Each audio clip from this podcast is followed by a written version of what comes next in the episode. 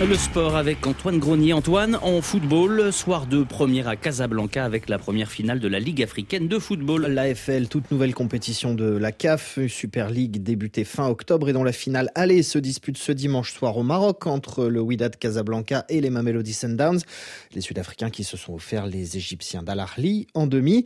Et malgré des absences de poids pour cette finale allée, Roulani Mokwani, l'entraîneur des jaunes et bleus, se montre confiant. Oh yeah. well, of course, uh, the bien sûr que nous sommes amoindris, la qualité des joueurs absents est énorme. Ce sont des éléments très importants de notre effectif, comme Peter Chaloulilé, notre attaquant namibien, ou notre milieu brésilien Lucas Ribeiro. Mais les absences des uns deviennent l'opportunité des autres. D'autres vont pouvoir aider l'équipe. Plutôt que de se concentrer sur ceux qui ne peuvent pas être là, je voudrais qu'on parle des joueurs présents. Et ceux qui sont là forment un groupe de garçons prêts à donner leur cœur et leur âme pour aider le club.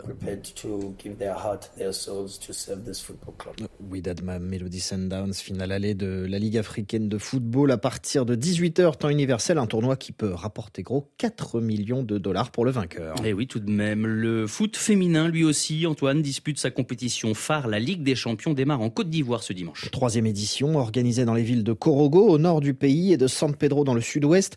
Une compétition qui permet de professionnaliser et développer le foot féminin sur le continent, mais qui aura aussi valeur de test pour les stades qui abriteront la canne masculine dans moins de trois mois, Yoann Gourlet. Le match d'ouverture aura lieu en fin d'après-midi à Korogo. Il opposera les Ivoiriennes de l'Atlético FC d'Abidjan au Sporting Club Casablanca. Dans ce groupe A, on retrouve aussi les Tanzaniennes du JKT Queens et les Sud-Africaines du Mamelody Sundowns, vainqueurs en 2021 lors de la première édition en Égypte. Les équipes du groupe B s'affronteront elles à San Pedro à partir de demain. Les Ghanéennes de Darkoa, les Maliennes de l'AS Mandé les Équatoguinéennes du Huracanes FC tenteront de renverser les Marocaines de l'AS Far Club tenantes du titre. Seules les deux premières équipes de chaque poule sont qualifiées. Les premières affrontent les deuxièmes de l'autre groupe en demi-finale le 15 novembre, avant la finale prévue le 19 novembre à Korogo. Pour Clémentine Touré, sélectionneuse de l'équipe nationale ivoirienne féminine et analyste pour la CAF, cette nouvelle édition est de bon augure pour le football féminin africain. Quand on regarde l'engouement qu'il y a autour de la Champions League féminine, les clubs sont de plus en plus organisés et les compétitions sont relevées également. Les équipes se sont renforcées. Nous voyons plus de joueuses étrangères qui évoluent dans des clubs de différents pays.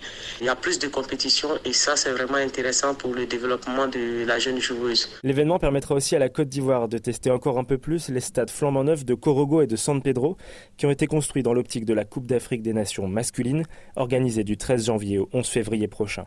Yoann Gourlet, Abidjan, RFI. En basket, le Bangui Sporting Club tient son exploit. L'équipe centrafricaine s'est qualifiée pour la phase finale de la Basketball Africa League. La balle, grâce à son succès 87-85 sur l'Al Benghazi.